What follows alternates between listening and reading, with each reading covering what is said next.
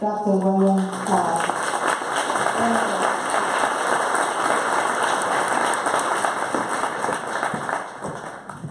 Well, good evening. I flew in this morning and I will fly out tomorrow morning. And I love Granbury already. This is a cool town. You know, I got to drive in. I, regardless of what time we get out of here, I've got to go over and walk to downtown because that just look as cute as can be. I'm over at the Iron Horse for uh, spending the night. It's not just a canned little hotel, which is what I usually get.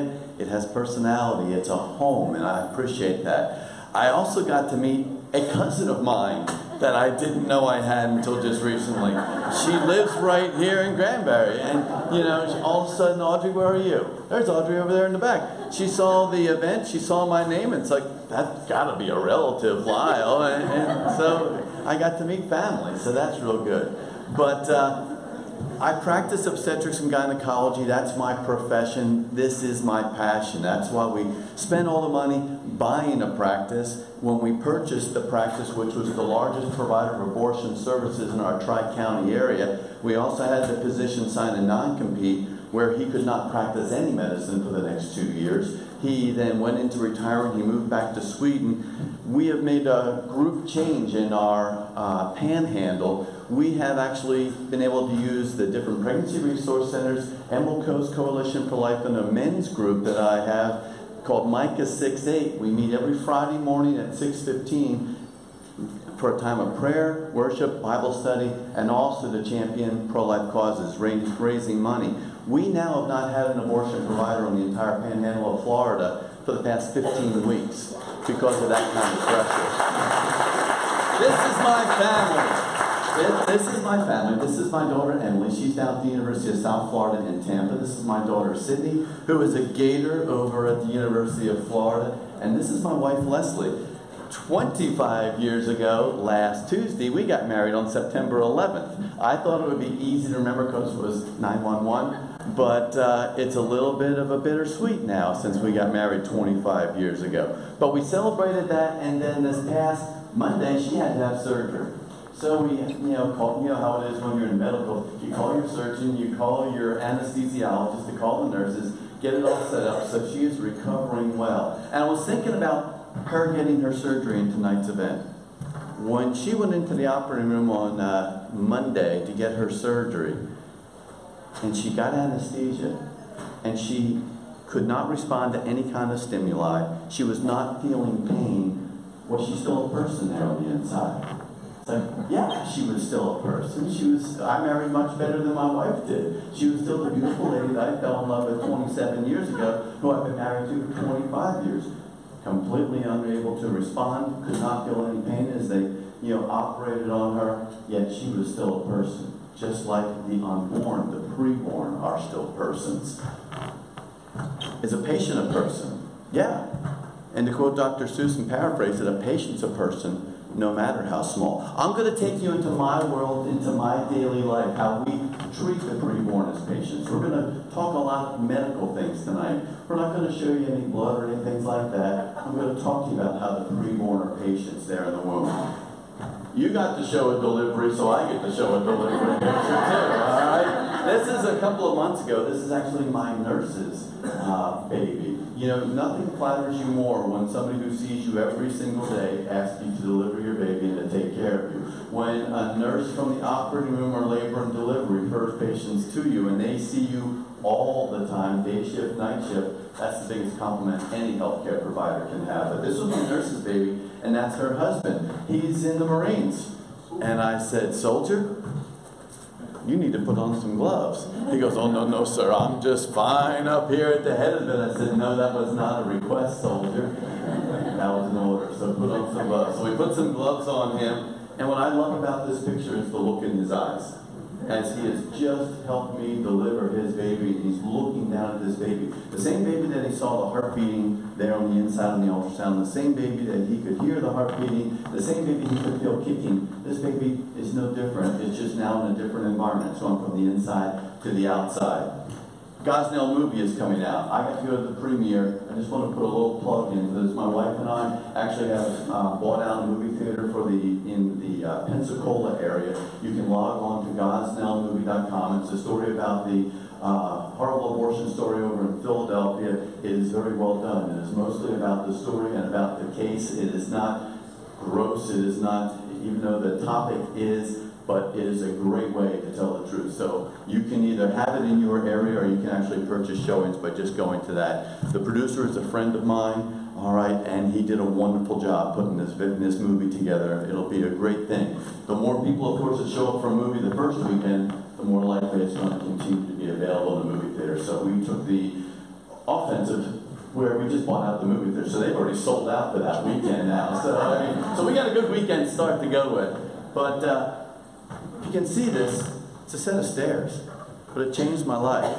You know, when I purchased that practice in Pensacola, I didn't really think of it turning into a ministry, but God has amazing ways. When God is giving you the tap on the shoulder to get involved in a ministry, whether it's teaching a Sunday school class, getting involved in the Pregnancy Resource Center, listen to Him. Because if you don't do it and take that blessing, God's not going to go, oh my goodness, now what am I going to do? He'll just go to somebody else and they're going to get those blessings.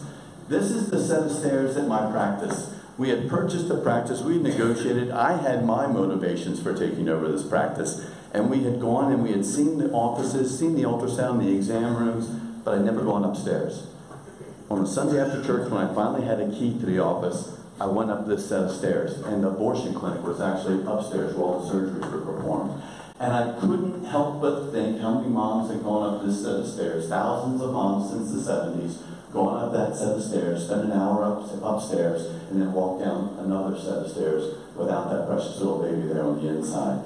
And I don't know if you've been over to Europe, you've gone through Poland, you've gone through Germany, and you've gone to the concentration camps. There are some places in the world that you just walk the ground and there, there is just a coldness. There is a coldness, there's an evil, something bad has happened here. And I could feel that when I got upstairs. I got up the stairs, and I saw the abortion machine, I saw the abortion equipment, I saw all the little sterile instruments in their peel packs, the jars on the abortion machine, and I said, oh my goodness, people need to know what's going on. I'm going to do a presentation for my church. And then that changed the things, and now I travel around the country doing my full-time practice, about 25 deliveries a month, but still going with this because this is my passion. It's gotten allowed me to meet a lot of great supporters uh, of course, that's uh, Dr. James Dobson, work with Heartbeat International, CareNet, abortion pill reversal. We're going to talk about this because not only do a lot of lay people not know that we can reverse a medical abortion, a lot of physicians and a lot of nurses don't know. I've reversed three medical abortions just this year since January. We're going to talk about that a little bit narcotic opioid deaths. Do y'all have a narcotic problem here in Texas?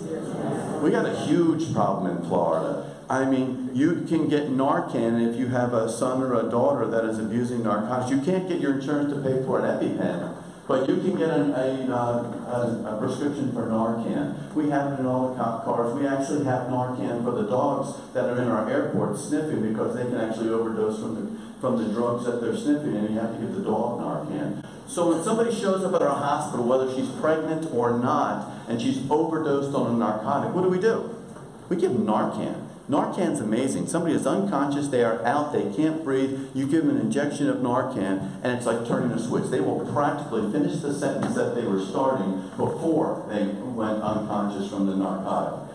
So we can reverse narcotic overdoses. Then what about medical abortions? Can we reverse them as well? And we can. In 2017, 72,000 Americans died of narcotic overdoses. That's why we're hearing so much. It's affecting all of our states and it's affecting all of our communities. It's not the inner city, it's out in the country and it's in the suburbs as well. Loss of lives, 72,000. How long would it take during that same year in 2017 to have the same number of losses of life from abortion? January 28th. You can't even get through the month of January to equal the 72,000 deaths due to abortion, just to compare the two. So we save lives with Narcan. Well, what about when somebody is given the medications for a medical abortion and then changes their mind? I'm going to tell you a story about one of those. In fact, On my way over here, the mom called me. She knew I was coming here, and she said, Ken, are you going to tell them about my story? I go, Yeah, I'm going to tell you about them about your story. She goes, Can I send you another picture of Journey? I said, Sure. So on the way over here, I've got on my phone still. You know, she sent me a picture of her daughter who was given a medic. She was given a medication called methotrexate. We reversed it, and she has a healthy baby baby, baby girl. That methotrexate she was given has a 98% chance of causing an abortion. But with the medication and with a real important ingredient, overwhelming her with prayer, we actually have a beautiful little baby. I'll show you a picture of a little bit. About 20 to 25% of the abortions now in the United States are not performed with surgery, they're performed with medicine. Young ladies can go in, they are counseled, they're given the medication, they go home, and there's two primary medications. The first is RU486. Anybody work in the service industry? You know, did you ever serve in a, in a, in a restaurant or anything? Well, when they put up 86 the meatloaf, what does that mean? It means we're out of meatloaf. We're going to get rid of the, there's no more meatloaf. So when you look at this, RU486ing this pregnancy is the way I look at this drug, Are RU486. It can be given up to 49 days after the first day of the last menstrual period. So you look at seven, eight, nine weeks along in the pregnancy. The medication itself is an anti-progesterone. Well, what's progesterone? Progesterone. Progestation. It's the hormone the body that produces that keeps the pregnancy going. So when a person shows up seven, eight weeks to the abortion clinic and they counsel her and they give her this medication RU486, it stops the pregnancy. The body is sitting there and it's like, I could have sworn we were pregnant. I thought we were like seven or eight weeks pregnant. Now it doesn't look like we're pregnant. So then they give them a second medication that causes the uterus to contract and it pushes the baby out. So what do we do? Well, with RU486, can we reverse that? Yeah, because if your kid is involved in narcotics and your kid is making bad choices, do you just pray for them yourself? And that's the only person praying for them? No, you call your friends, you call your church, you call your Sunday school, and what do you do? You overwhelm them with prayer. Well, we do the same thing when somebody has been given RU486 except we overwhelm them with prayer, but also with a hormone, progesterone. If they've been given a medication to block progesterone, we just give them so much progesterone that the body's like, well, never mind, we are pregnant again, you know? So we do that with an RU486. We just published some, uh, an article with Dr. George Delgado where we have over 100 cases where somebody had been given RU486, was then reversed with progesterone, and we had healthy, perfect little babies afterwards. So it's an important thing for a center to start looking into. The other form of abortion is with a medication called methotrexate. It's a chemotherapy. How does chemotherapy work in attacking cancer? Well, cancer is rapidly dividing cells. Well, so is a baby. A baby is just a collection of amazing, rapidly dividing cells that goes from two cells and then to an adult, which is 60 trillion cells. Billions of cells just to have you looking at me with millions of data bytes per second transmitted to your brain. It's an amazing design because there was an amazing designer of our bodies. But methotrexate is a chemotherapy. Well, we have a medication called leucovorin, which we use if somebody is having toxic side effects from methotrexate. We can give leucovorin. Well, now, four times in the world, we have used leucovorin to reverse a methotrexate uh, abortion. I have one of the four. So I've done 25% of them I've got, you know, and I'm going to show you that little baby. That's Journey, all right? Let me tell you the story about Journey and, and let you know how it's not just one person that gets involved and one person that does things. This is a team effect. Mom was in nursing school. Her fiance was in engineering school over at the University of South Alabama. And they became pregnant. They were engaged, they were going to get married, but they didn't know what to do. So what did they do? Well, where did she go when she felt comfortable? She'd been to Planned Parenthood for. She'd gone in there for medical care, for pap smears and things like that. So did she go to Planned Parenthood planning to terminate this pregnancy? No. She went to Planned Parenthood because it's where she knew where to go. So she went to Planned Parenthood and she said it was like buying a used car. Like, what do I have to do to get you into an abortion tonight? It was that kind of pressure. She said she was there for about an hour. They counseled her. They really convinced her that having a baby would be the wrong thing to do. She signed the consent. They gave her an injection of methotrexate, and they walked out after about an hour. They sat in their car. It was hot, and they didn't even start the car. They thought, what just happened? You know, we're getting married, we're pregnant. What did we just do?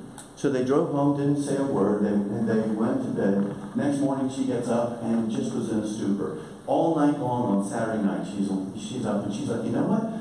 When patients come into the ER and they've been, had too much narcotic, we can reverse that with Narcan. She goes, is there a drug that we can use to reverse an abortion? So she finds a, finds a website called abortionpillreversal.com. She logs on on Sunday morning, she logs on to Abortion Pill Reversal. She talks to a volunteer nurse who mans their phone system. And she says, where do you live? She goes, I live in Mobile, Alabama. She told the story. She goes, hold on. She clicks in the, the, the uh, coordinates from Mobile, Alabama. She goes, I have a doctor over in Pensacola, Florida. That's about an hour away, right? So I'm getting ready to sing in my quartet in Pensacola, Florida, and I get a call, and it's an abortion reversal. And I tell my pastor, I said, hey, I can't sing this morning. He goes, what's going on? I said, I'm going to try to reverse an abortion. He goes, go, boy, go. So, I'm doing that. So I talked to her, I counseled her, and I said, all right, I'm going to find the medication for you, and we counseled her as far as what was going to go on. I found a pharmacy over in Mobile, Alabama, that carried leucovorin. And I spoke with the pharmacist and said, hey, I want to call in a prescription, 25 milligrams of leucovorin twice a day for 10, for 10 doses.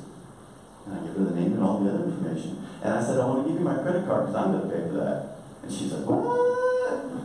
And then she says, hold on, are you trying to reverse an abortion? And I'm like, yeah. And she goes, I will meet this young lady and I will pay for it. and she goes, and I'm going to take care of her. So I called the patient a couple hours later just to make sure she showed up and everything. I said, well, how'd it go at the pharmacy? Did you get everything? Do you have any questions? And she goes, that is one unique pharmacy. I said, what are you talking about? She says, I showed up at the pharmacy. The girl brings me back and she gives me a hug and says she's going to be praying for me. And then she paid for my medication. I said, that's great. So we, short story, we saw her a couple weeks later, we had a heartbeat. Two weeks after that, we had another heartbeat. Had a maternal fetal medicine doctors, our high-risk doctors look at her. And then this is the night when I delivered Journey. You know, this is a baby that had been given methotrexate, which had a 97 to 98% chance of causing an abortion. And here's this perfect little beautiful baby there in my hands that night when we delivered her.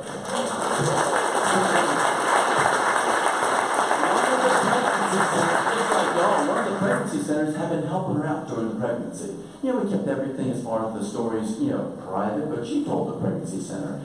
They even had a baby shower for her. I mean, this was just amazing. They they didn't even know we could do this kind of things. And so they had a baby shower for her, and they made one Facebook post, just one picture and a quick little story. In 24 hours, we had 200,000 views. On the second day, we had 400,000. The third day, we had 600,000. Now we're getting calls from all the major networks, even as far as London, saying, what's going on? So then, you know, they, they contacted our marketing department. The marketing department said, you are not going to do an interview. So now I'm calling the lawyers out at Alliance Defending Freedom in Scottsdale, and it's at their facility, yada, yada. You'll have the rights to the story, but you can't talk about this that happened in their hospital. And I spoke with the marketing director, the vice president of marketing from Ascension Hospital in St. Louis, Missouri. I was like, I'm happy to do the interviews. The patient wants me to do the interviews. And this was his response. He said, We don't want to alienate half of our potential patients, and we don't want to risk harming our brand. How does a story about a mom who has given the medication and then regrets it and wants to reverse it is successfully reversed? Healthy mom, healthy baby. How can that ever harm the brand? That's why this is not a choice of vanilla or chocolate. Chocolate cake versus key lime pie. I saw some of y'all negotiating with your pie. I will raise your chocolate for a key lime pie. I saw the, the gambling going on, yeah. I said, a spiritual battle. This is not a choice. It's 100% a spiritual battle. Then I had another patient. A patient came into our emergency room at Sacred Heart Hospital. She had gone to an abortion clinic over in Mobile, was given RU486, was also given the medicine methotrexate, and then she had some blood clots and had some bleeding. It was a little bit more than she felt comfortable with. So she came into the ER. I was on call. They called me downstairs, did an ultrasound, we don't have one heartbeat, we have two heartbeats there. You know, she was still pregnant with viable, viable twins. So what did we do? I talked to her, I said, you know, you still have babies on the inside with heartbeats. And she goes, I do not want to hurt my babies. I, she didn't even know she had twins. So we talked to her about progesterone, reversing that. And so we did that, and then we had heartbeat. Two weeks later, two weeks later, we had heartbeat. And then I get a call from administration. And I'm thinking, oh, they heard the story down in the ER. I think, it's pretty cool, huh? Uh-uh. You know, all of a sudden, I get called to our IRB, our Institutional Review Board, for practicing experimental medication, medicine down in our ER. I'm like, what? So I called the lawyers out at ADF, and I was, I was ready and I was prepared. So I was prepared, I went before the board, I presented the data, I presented the case, and I presented the reversal information in the protocol, and also the consent and the desire for the mother. And so they said, well, you're still going to come here and present. They deliberated, and they said, guess what?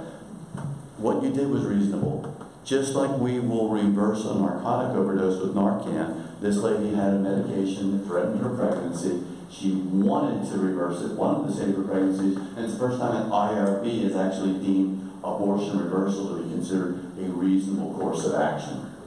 Truth. So truth. We've got an election coming up, so we're going to hear lots of truth because an election's coming up, right? Well, maybe not. But what is truth? Well, look to the Bible. You know, truth. Jesus said, I am the way, the truth, the life. No man comes unto the Father but by me.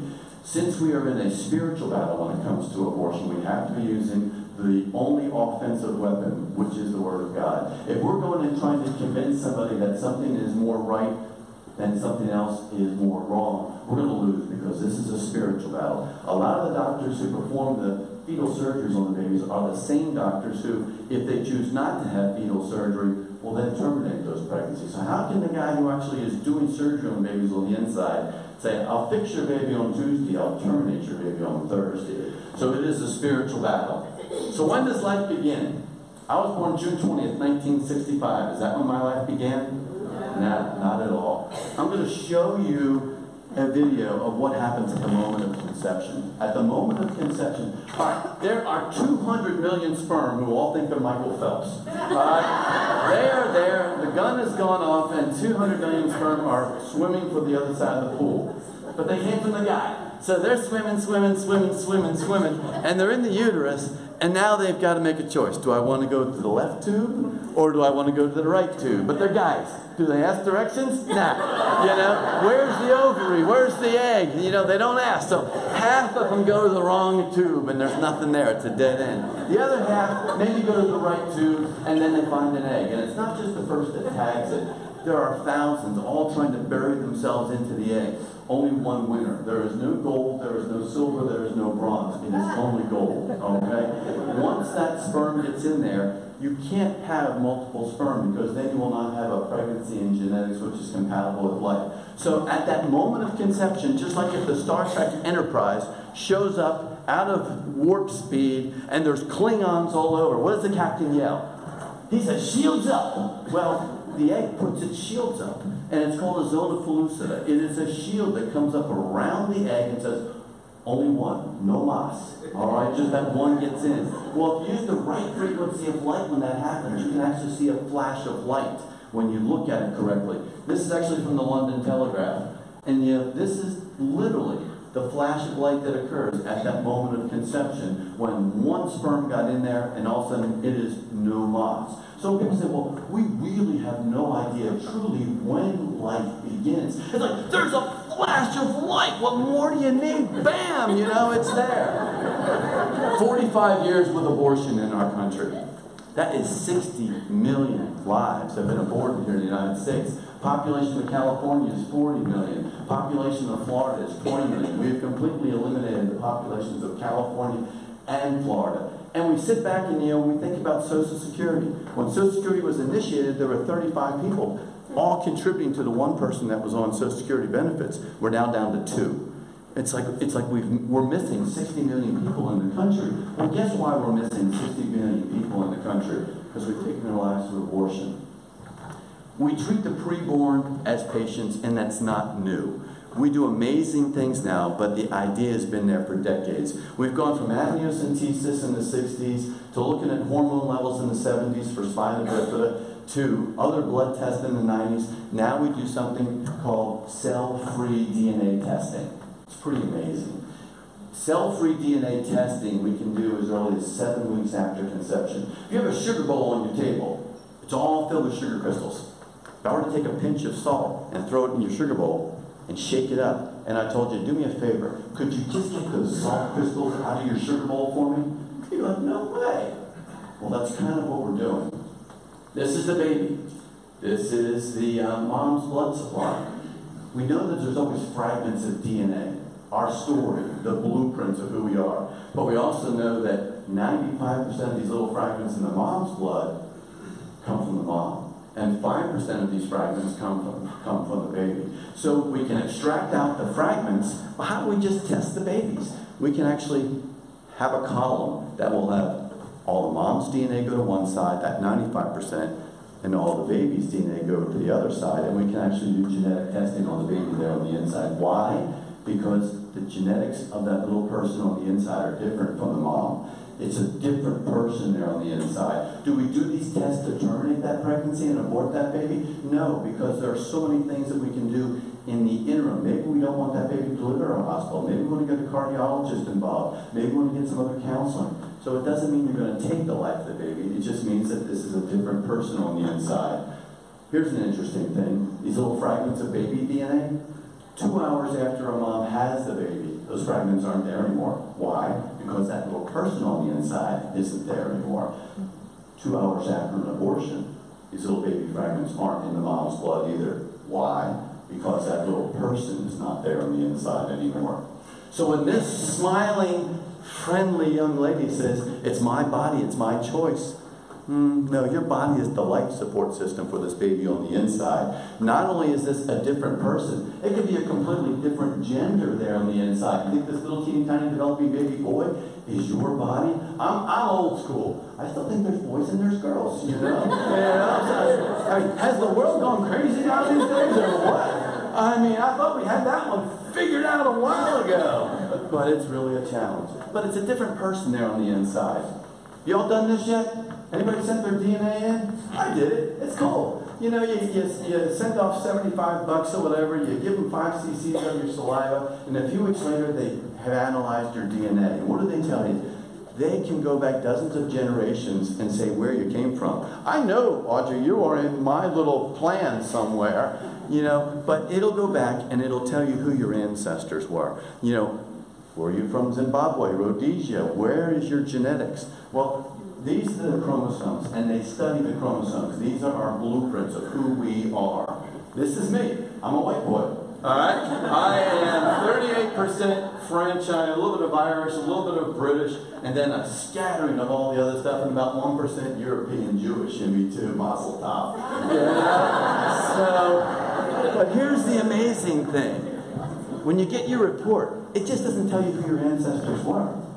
You know, the report then tells you of people with similar DNA that are here in the United States.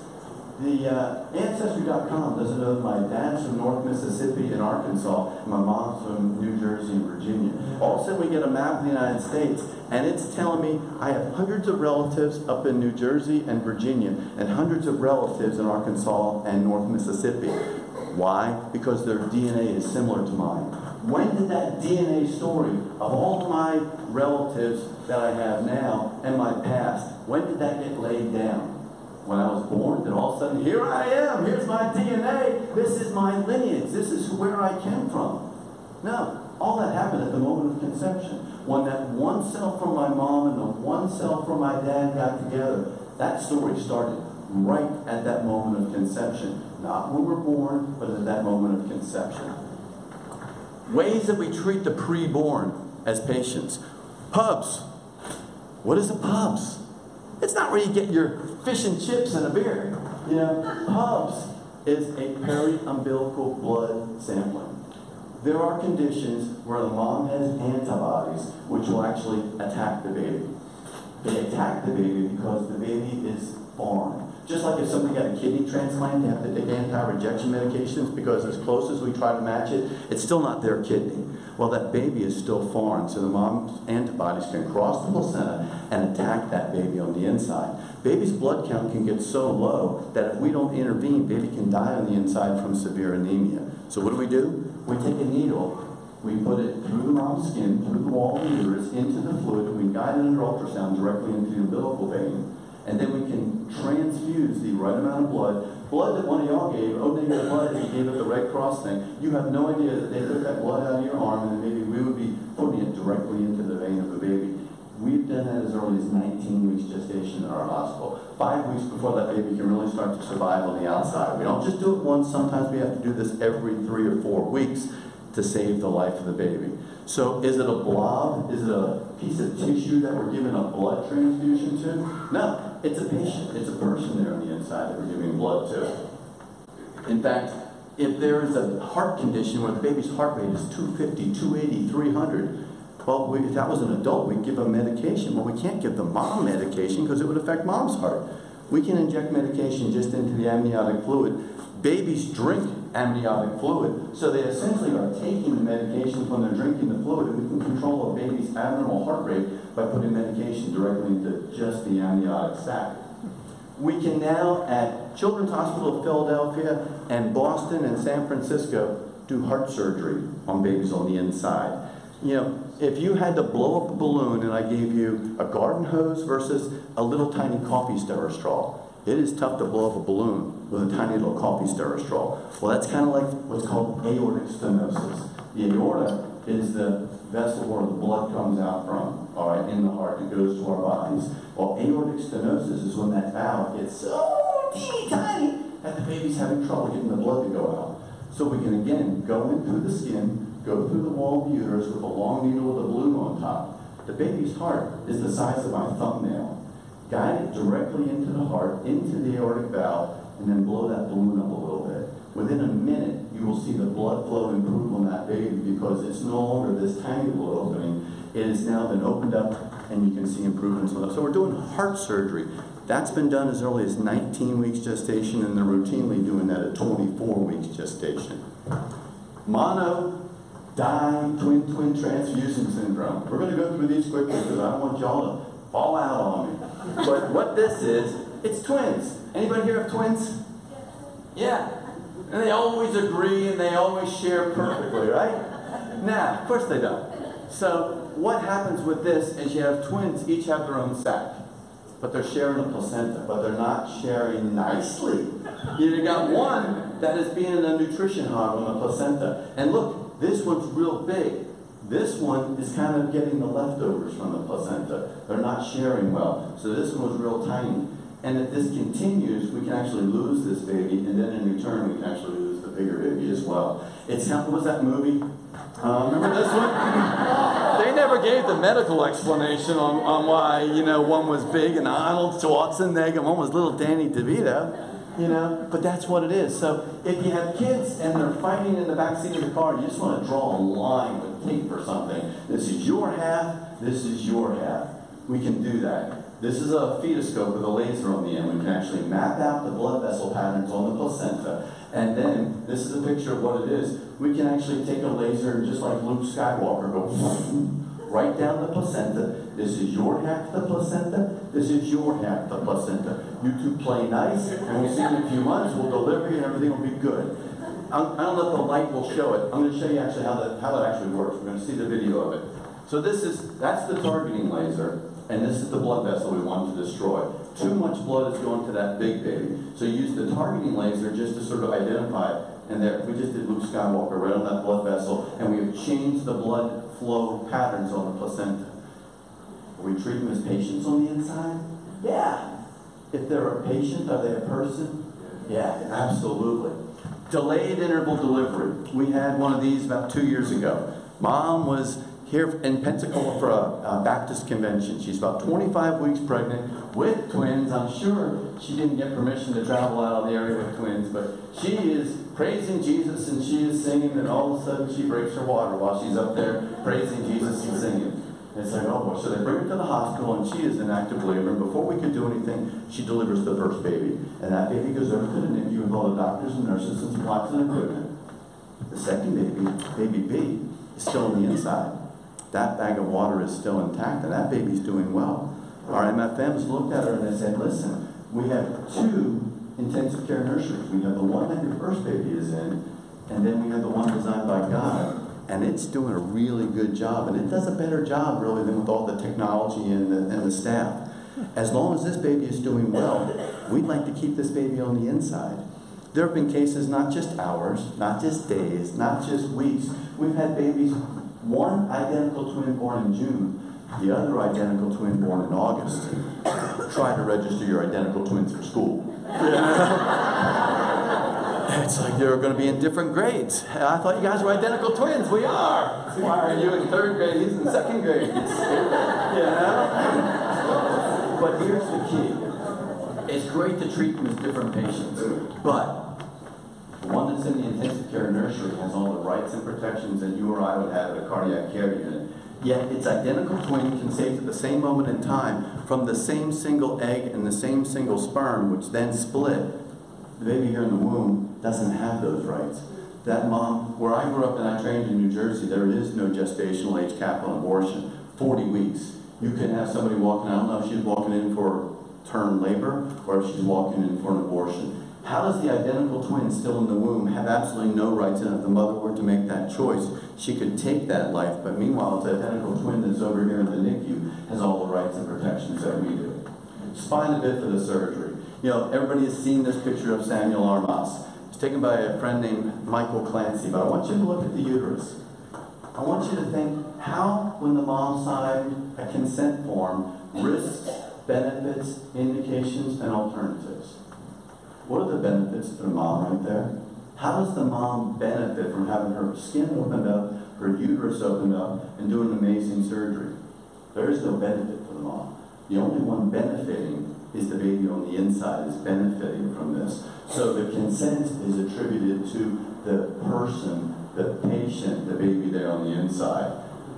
Um, I brought some DVDs. We're not going to see this. We had some dinner just a little while ago. You know, but I brought some DVDs. We did a DVD um, a couple years ago, and it's long. It's an hour and 20 minutes long, but it goes through how we treat the preborn as patients. And not only does it show the surgeries and go through what does the Bible say about abortion, what are the statistics, but you know, and show MRIs and fetoscopy and ultrasound, but we actually demonstrate the abortion equipment. There's no blood, there's no baby parts. It is just the equipment. We let you see the life on the inside, and then we just go through the mechanics. The abortion demonstration that we do for the first trimester, I actually just take the abortion machine that was in my clinic, and we take the tube and we put it inside of a steel paint thinner can, and I turn it on.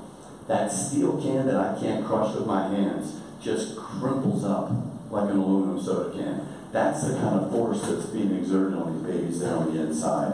But it's easy to watch, it's not offensive. But I, I brought a couple dozen of the DVDs with me on my carry-on, so if y'all want one of those, it's a great training tool. But is it a choice? We talked about this. Or are we truly, truly involved in a spiritual battle, involving good versus evil in this spiritual battle? You know, Genesis 1:26, and God said, "Let us make man in our image, after our likeness."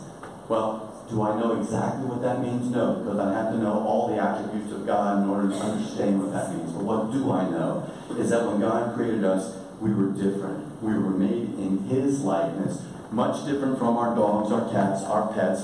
All we as people are created in the likeness of God. The psalmist is saying, You form my inmost being. You knit me in my mother's womb. I praise you so wonderfully. You made me. Even the psalmist. This is the verse. My mom started a group called Life Keepers up in New Jersey. She and 11 other ladies would get uh, materials donated, and they turned our basement in our house into a sweatshop. And by the thousands, they would make these baby blankets, fur cloths, and bibs that were embroidered with this, you know, psalm on them that they distributed by the thousands at different pregnancy centers up in the Northeast. Why? Because they wanted to have more than just four drops of urine on a pregnancy test. They wanted something that said, it's not a matter of I'm not ready to have a baby, you have a baby. Give it time and it can use this little blanket, fur cloth, and bib. Jeremiah 1.5. God is talking to Jeremiah, and he says, Jeremiah, Jeremiah, before I formed thee in the belly, I knew thee. And before thou camest forth out of the womb, I sanctified thee, I set you apart, and I even ordained thee to be a prophet unto the nations. God had a relationship, he had a job, he had an ordination. He set Jeremiah apart while he was still there on the inside in the womb. What does everybody want to get when they come to my office? They don't want blood drawn. They want an ultrasound. They want to see their baby there on the inside. When they come to the Pregnancy Resource Center, what do they want? Do they want four drops on the urine and two lines versus one line? No, they want to get an ultrasound. So of course we do ultrasound. We have 3D, 4D. Who knows? Maybe we'll do 5D, 6D. Who knows what's coming around? This is right between the barbecue place and the sushi restaurant in my town in Pensacola. Peekaboo. For thirty dollars, you can see your baby. If you have a Groupon, it's twenty-five. All right, you can baby there on the inside. This is my daughter Sydney. She's the gator. She is only about 12 weeks since, she, since conception. She's only about two inches from her head to her butt. And this is 20 years ago in this ultrasound technology. Well, there's not a whole lot to do in there. She can't play her violin. There's an umbilical cord. So what does she do? She jumps, she slides. She jumps, she slides. And we kept watching her. She gets the hiccups while she's there. We had had spicy food, and you could just see she was not doing well. She would just hiccup so violently that she would jump and slide. I know. Cute kid, huh? Look at the way the kid has its hand. Look at the facial expression. What does that kid look like on a 3D ultrasound? Did it change much?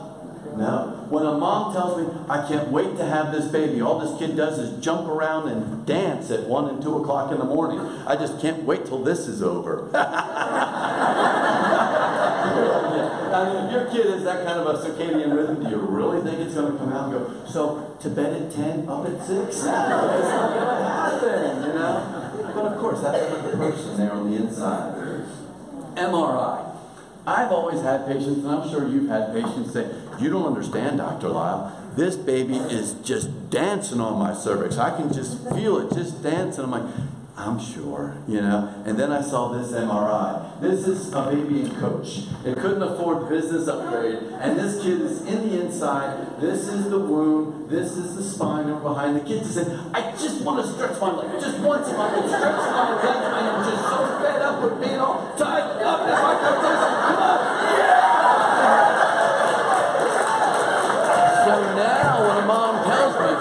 baby is dancing on the inside, I said, sister, I understand. That baby is dancing on your cervix, doing a little tap dance action. Yet that life can be taken up in New Jersey, seven other states at that gestational age. And they would say, yeah, there's nothing wrong with that. That is legal. There's no problem with that. That is baby just dancing. I think he's just dancing for Jesus there on the inside. You know, technology. It isn't just medicine that's been affected by the technology. It's been our culture. Look at this. Do you remember this ad? And there's your beautiful baby. Any day now. Really? You're eating Doritos? He's eating Doritos on my ultrasound. What do I have to do? I know.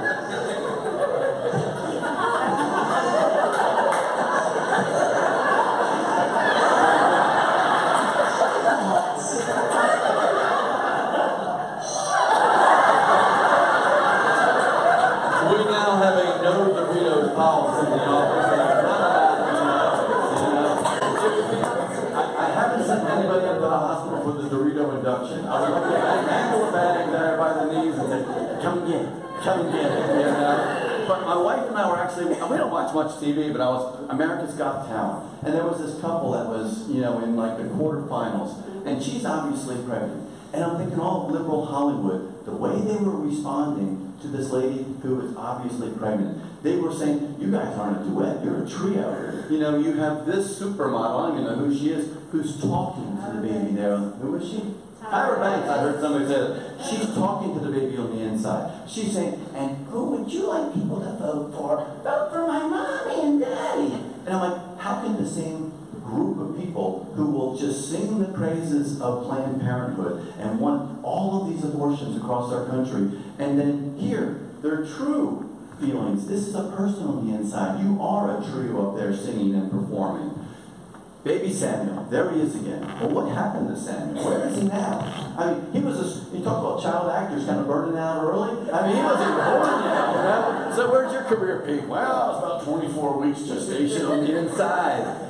I was speaking in Atlanta a couple years ago, and this kid came up to me afterwards, and he says, "Hey, Dr. Lile, you use my picture all the time. Can I get my picture with you?" And I'm like, "Yeah." And I looked at his name tag. That's Samuel Armas. That's the same kid who was in the inside there on the picture, you know. And I said, Samuel, I got to ask you one question now that you're a grown up. You know, he goes, yep.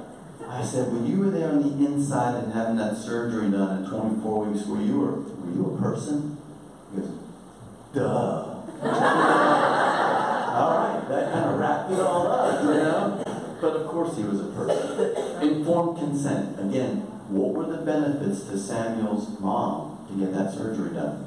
None. You know that Samuel's mom is a labor and delivery nurse? And I got to meet her and she's like, yeah, everybody knows Samuel. That's my uterus, my ovaries, my tubes, all my stuff is out there. But does anybody want to take my picture with me or do an article about me? Nah. She gets all about Samuel. And there he is. So no benefits to the mom ethicists are starting to realize they're kind of painting themselves in a corner with all the fetal surgery that we're doing, the way we're treating the preborn's patients. Look at this. This is from the Journal of Medical Ethics. Doyle and Ward suggest that a woman's autonomy may be threatened if fetuses are regarded as patients in their own right. They're saying, hey, y'all, y'all are doing heart surgery, you're doing blood transfusions. Pretty soon, word's going to get out that they're patients on the inside. They're little people. That's what they're going to be saying. Yeah. Now I want you to read this quote from Dr. Anna Smajdor from the same article. She said, It cannot be safely left to pregnant women to decide. Pregnant women are so extravagantly altruistic that their choices must be restricted in their own interests. When it comes to the choice, comes to the choice of surgery on the baby on the inside, she's saying, Moms are just too extravagantly altruistic. What does that mean? They love their baby so much that they will take on the risks of having surgery to benefit their baby. So the community that is all about women's choice, all about women's choice, what does she say? These women's choices must be restricted. She wants to have a board of physicians make this decision for her. It's not her decision to make, according to Dr. Smajdor. A group of people should make this decision on what's best for her and her own baby. ACOG. ACOG is the governing body for all obstetricians and gynecologists. When it came to the partial birth abortion legislation, there are lots of states that pass laws against partial birth abortion. And you think, yeah, that sounds great. It was not written smart. It was poorly written. I'm going to show you why. They said you can't do this procedure. They didn't say anything about you can't take this life. That would like be having a law saying you cannot use a revolver and kill anybody. Well, what about a semi-automatic handgun? Well, the law doesn't address that. We're, we're just addressing revolvers over here, not other pistols. So what did ACOG say? ACOG said, yeah, our physicians and our lawyers have interpreted these procedures that include partial birth abortion, that you cannot do this in these states unless fetal demise occurs before surgery. What does that mean? Yeah, they said you can get in trouble, you can't do this on a live baby. You cannot do that procedure. The very next page on what's called a practice bulletin, what did ACOG say? Techniques used to cause fetal demise include cutting the umbilical cord, injecting the baby with a medicine called digoxin, or injecting the baby's heart with potassium chloride. What they are literally saying is you cannot do this procedure if the baby is still alive. These are our three favorite ways to take the life of the baby. And then once you take the life of the baby with these three procedures, then you can perform the partial birth abortion. So we do a lot of consultation with legislators when they're crafting legislation. And it's like, you've got to craft it properly. It's not a procedure, it's the life of the baby that needs to be protected. Procedures, you know, you can get one of the DVDs and you can see how we actually do the how the procedures are actually done. 14th Amendment, nor shall any state deprive any person of life, liberty, or property without due process. Meaning, you can't get arrested, your life can't be taken, they can't take your property without having a court trial and having due process. That's the 14th Amendment. Person. 14th Amendment, nor deprive any person. Throughout history, any group that's wanted to take advantage and have power over any other group, you just deny them a personhood. Doesn't matter if it was women voting or the American Indians or the African Americans, it was all about person. In Germany, the Reichsgericht, which is the German Supreme Court itself, refuses to recognize Jews as persons in the legal sense. You want to be able to kill six million people, take their property, just say, they're not persons. I'm a person. You're not a person. The same thought process is not just being used on the preborn, but it's being used on the elderly in Europe and it's coming here. Grandma with Parkinson's or Alzheimer is not the person she needs to be. You know, in Europe now, there are countries where it's not even part of their living will. You will have a team of physicians who will determine that this is still a person or not. It's not that she said, if this happens, this is what I want. U.S. Supreme Court, Dred Scott. African Americans are a subordinate and inferior class of beings. Was this opinion reversed? Sure. Was the Supreme Court decision regarding the preborn saying that the word person as used in the 14th Amendment does not include the unborn? Can that opinion be reversed? Yeah, it sure can be, and it needs to be. Because we are operating on these babies, the technology is showing the lives on the inside. Even genetically, we're showing that this is a whole different new person from that moment of conception. This is a picture I took down in Pensacola. You know, look at that sign on our beaches. I mean, the turtles come up, they lay their eggs, and then they abandon them. So you have unborn turtles in their eggs just laying on the beach. And there's these signs all over the place. Do not disturb. Sea turtle nest. Violators subject to fines and even going to jail. There is Florida state law. There's even Endangered Species Protection Acts. Anybody up here in the front row read that year? 1973. Isn't it amazing that the Supreme Court makes a decision in 1973 that there is no protection of the lives of the preborn, but we passed the U.S. Endangered Species Act in the same year saying, but hold on, there is value in unborn turtles, and we will lock you up in jail if you harm or threaten a preborn turtle in the womb. Who's this? Dr. Seuss, you know. First doctor book I actually ever read was under Dr. Seuss. And this is one of his more famous books. Of course, Horton hears a who. Where Horton can hear a voice, he can hear somebody screaming, but he can't see them because they're so small. In fact, a person's a person, no matter how small. We've seen how we treat the preborn as patients. Modify that a little bit. I say, a patient's a person, no matter how small. Same thing. How many pastors, priests, or rabbis do we have here? We got a good bit. All right. What did Paul say? What did he write back to the church of Ephesus? He says, hey, with all prayer and supplication, pray after every opportunity in the Spirit, so I, Paul, might have the courage to speak as I must. This is Paul, who would go into a city, get, to the, get the snot beat out of him, maybe get stoned, and then go on to the next city and have the same thing happen again. Paul is asking for this church, can y'all pray for me that I have the courage to speak as I must? If you have not heard not only the truth about abortion at your church, but you also haven't heard about the forgiveness that comes after an abortion. Because Jesus came to forgive all of us for our sins and offer that gift of salvation. If somebody's sitting there in the church, and there are always men and women in a situation like this or in a church who abortion has become part of their lives. It is in their history. But if they don't hear, is abortion a sin? Yeah, it is. But you know what? The blood of Jesus can cover that sin. And if they don't have true forgiveness, then they're not going to have true healing, and we're not fulfilling our job as Christians and as the church. But with all prayer and supplication, every spirit, pray for me so that I might have the courage to speak. This is a scene from the Patriot. Reverend?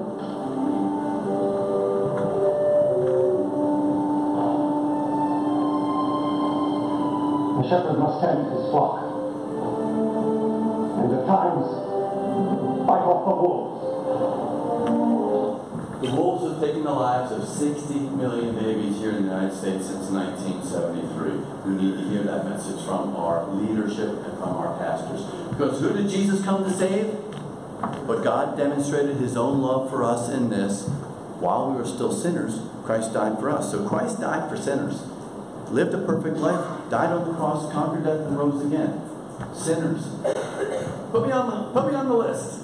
I, I met the criteria. I am a sinner, no doubt about it. But look at this. Look in Psalms, Psalm 51 from the NIV. Surely I was sinful at birth. I was sinful from the time my mother conceived me, the NIV translates it. So if Jesus came for sinners and the psalmist is saying that he was a sinner from the time he was conceived, then did Christ die for the preborn? Yeah. So if God would send his son to die for the preborn, then don't they have enough value for us to be involved to protect the lives of the preborn? Yeah, absolutely. So what are y'all going to do? I mean, I have, I love the folks in your center. Y'all have a great center. It is consistent. I've met your ultrasound. I've met the leadership. I've met the volunteers. Y'all have a great center here in this town.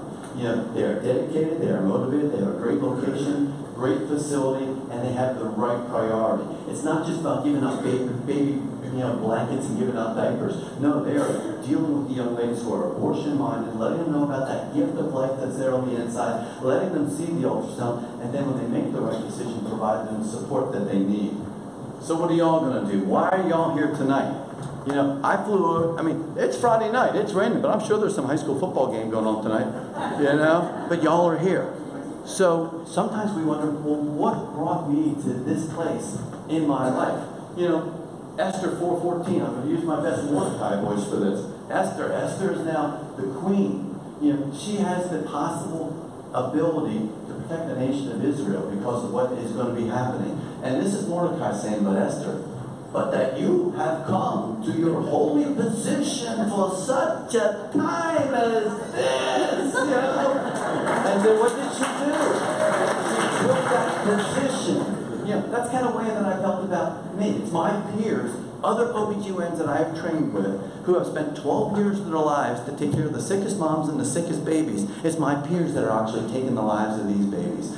Is this like such a time as this? Yeah, maybe this is for me, and probably is for you too. You know, um, it's not about donation. We have worshiped here tonight. We have worshiped in song, we have worshiped in prayer, we have read scripture, we prayed as a group ahead of, ahead of this. This is an act of worship. When you're in church and you're worshiping, do you then take a collection? No. When we're tithing giving our tithes and an offering, that is very much part of worshiping. It is ascribing worth to God. And that's what we're going to think about as we're thinking. Because can we win this? Yeah, we can win this. When it comes to supporting this ministry, I mean, free medical advice. Unless Jesus comes, y'all are gonna die. You know, it's. I mean, that's that's about the only free advice you'll get from a doc. Y'all are gonna die, and then we're gonna spend eternity if we know Jesus in heaven. What's eternity? Well, maybe it's waiting to go see uh, one of the rides at Disney World. You know, where they have you wait in line for three hours but no restroom along the way. I mean, maybe that's eternity. No, eternity and distance are the same. Remember that New Horizons probe? We sent that probe all the way out to, to Pluto.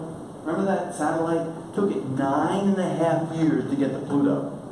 Well, then what do you do when you go past Pluto? Well, let's send it to a star. Closest star is Alpha Centauri.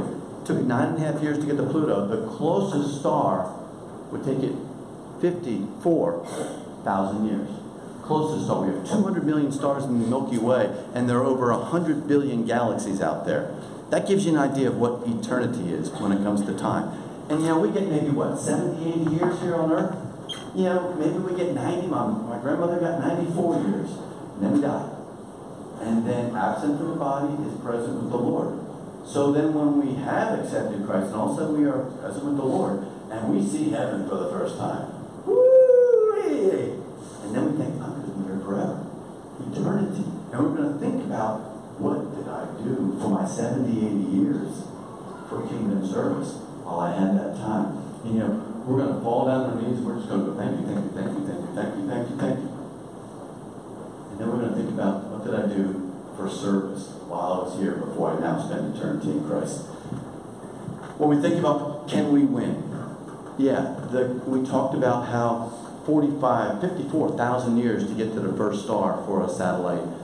Billions of, of galaxies that are out there. And the God who said, God created the heavens and the earth, He's the one who put all that out there. Who, when we've been praying as individuals, we've been praying as groups about tonight's banquet with the volunteers, we're praying for a good turnout despite, despite torrential rains, you know, out here. And when we think about all of that time, we think about the way we can serve Jesus, the God who created all that has heard our individual prayers and answers our individual prayers. And then we sit back and go, can we win? Yeah, we can win. And this is part of the battle here. We are going to be taking, you know, keep it local, then go out a little bit further, and then off, you know, even further beyond that. So we're here to support our Pregnancy Resource Center because not only are they saving lives on the babies on the inside, but they're also sharing the gospel and they're working on their souls. You know, that is an incredibly valuable resource. So let's worship together. You saw on the, uh, the little cards ways that you can help them. Um, and you may even have a skill that they could utilize. I was up in Baltimore, and after the talk, two guys came up to the director and said, You know what? We own a three story townhouse that's right next door to Planned Parenthood, and we gave it to y'all. Could y'all use that? So now they said yes. So they're now in a fundraiser because they're going to be renovating this building where they will be sharing a sidewalk with Planned Parenthood, sharing a wall with Planned Parenthood. If they don't get them to make a, the right choice on the way in, well, guess what? Maybe they can talk to them about abortion pill reversal on the way out. So you're blessed in this community to have a wonderful center. I just want you to look at, the uh, card. I want you to look at how you can support them. How, who knows, maybe 70, 80 years when we all are in heaven, maybe we'll think about such a time as this. This time when we could have supported that ministry and think, how did I support that ministry? But I hope you learned something. I'm going to stay until everybody leaves. I'll be outside. But God bless y'all and thank you very much.